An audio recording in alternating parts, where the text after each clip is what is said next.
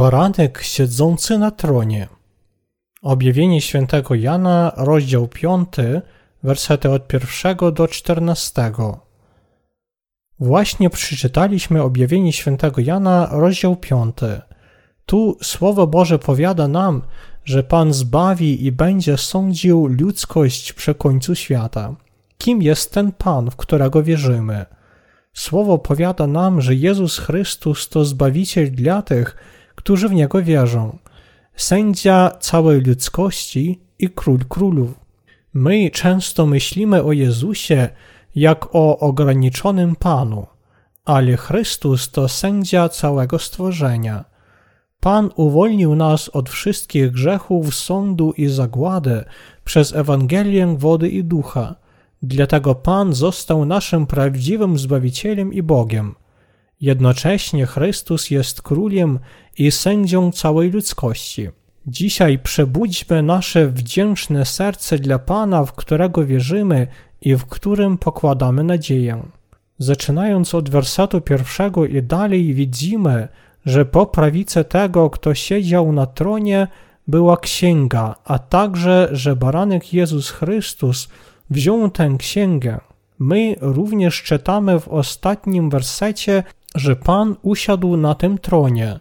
Słowo powiada nam, że Pan wkrótce będzie sędzią całej ludzkości, tak wierzących, jak i niewierzących. Dlatego my możemy wiedzieć i wierzyć, że Jezus jest Bogiem i sędzią wszystkich. Nasz Pan daje swoje nagrody i kary nie tylko nam, narodzonym ponownie, lecz On jest prawdziwym sędzią i królem królów dla całej ludzkości i wszechświata.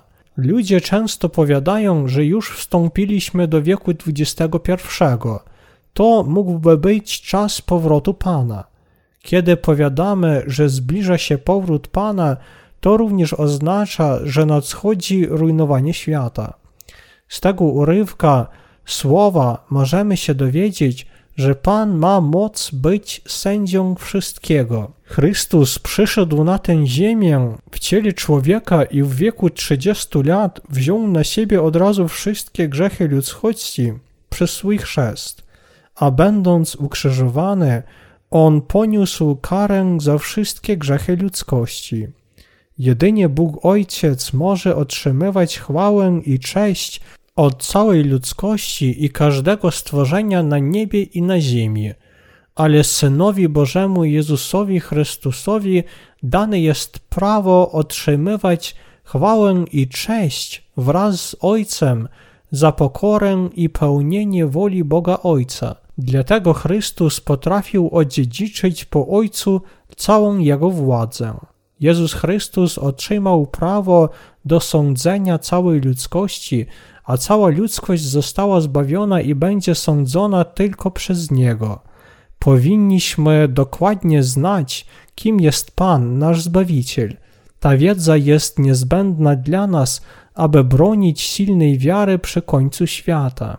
Kiedy wierzymy w Pana z wyraźną wiedzą tego, jaką władzę On ma, wtedy ta wiedza zostaje wielką mocą dla nas. Pan, który nas zbawił, ma moc sądzić każdego za dobro i zło. Powinniśmy zrozumieć i uwierzyć, że Pan jest twart czci, równej czci Boga Ojca. Ten urywek powiada nam, że Chrystus przyszedł na tę ziemię i został zabity, że swoją krwią On odkupił dla Boga ludzi każdego plemienia, języka, nacji i ludu, że On uczynił ich królami i kapłanami w obecności naszego Boga, aby królować na ziemi. Ten urywek również powiada nam, że głosy aniołów na niebie, których było miriady miriad i tysiące tysięcy, głośno chwalili i wielbili Pana. Baranek zabity jest godzien wziąć potęgę i bogactwo, i mądrość, i moc, i cześć, i chwałę i błogosławieństwo. Dalej Jan świadczy o tym, co on widział i słyszał w wersecie 13. A wszelkie stworzenie, które jest w niebie i na ziemi, i pod ziemią, i na morzu, i wszystko, co w nich przebywa, usłyszałem, jak mówiło, zasiadającemu na tronie i barankowi błogosławieństwo i cześć, i chwała i moc na wieki wieków. Komu więc przenosi chwałę każda istota? Do baranka, który siedzi na tronie, należy wszelkie błogosławieństwo, łaska, chwała i władza na wieki wieków. Chwała, pochwała i cześć należą tylko do Boga, Ojca Jezusa Chrystusa. Ale Jezus Chrystus teraz ma tę samą władzę, co Ojciec, ponieważ On przyszedł na tę ziemię i wybawił ludzkość od jej grzechów, śmierci i sądu, albowiem za to zbawienie utkpienia dano mu wszelką władzę z Ojcem i On został naszym Zbawicielem, godnym czci. Jedynie myśląc o tym, że Chrystus, który siedzi na tronie, Pan i sędzia wszystkiego, jest naszym Zbawicielem, my otrzymamy wielką chwałę, która napełni nasze serca. Pan to Król Królów, Bóg Stwórca, który stworzył wszechświat. Chrystus to Bóg Stwórca, który przyszedł na tę ziemię, zbawił nas wodą i krwią, dlatego On jest godny tego, aby cała ludzkość i wszystkie stworzenia wszechświata upadły na kolana przed Jego tronem i przyniosły Mu uwielbienie, cześć, chwałę i pokłon.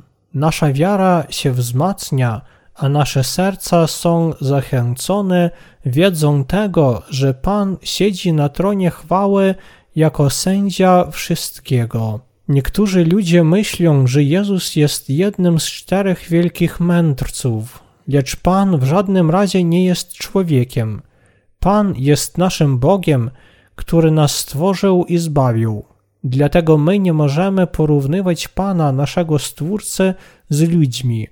Ani Sokrates, ani Konfucjusz, ani Buddha, ani żaden inny człowiek nie jest do porównania z Panem.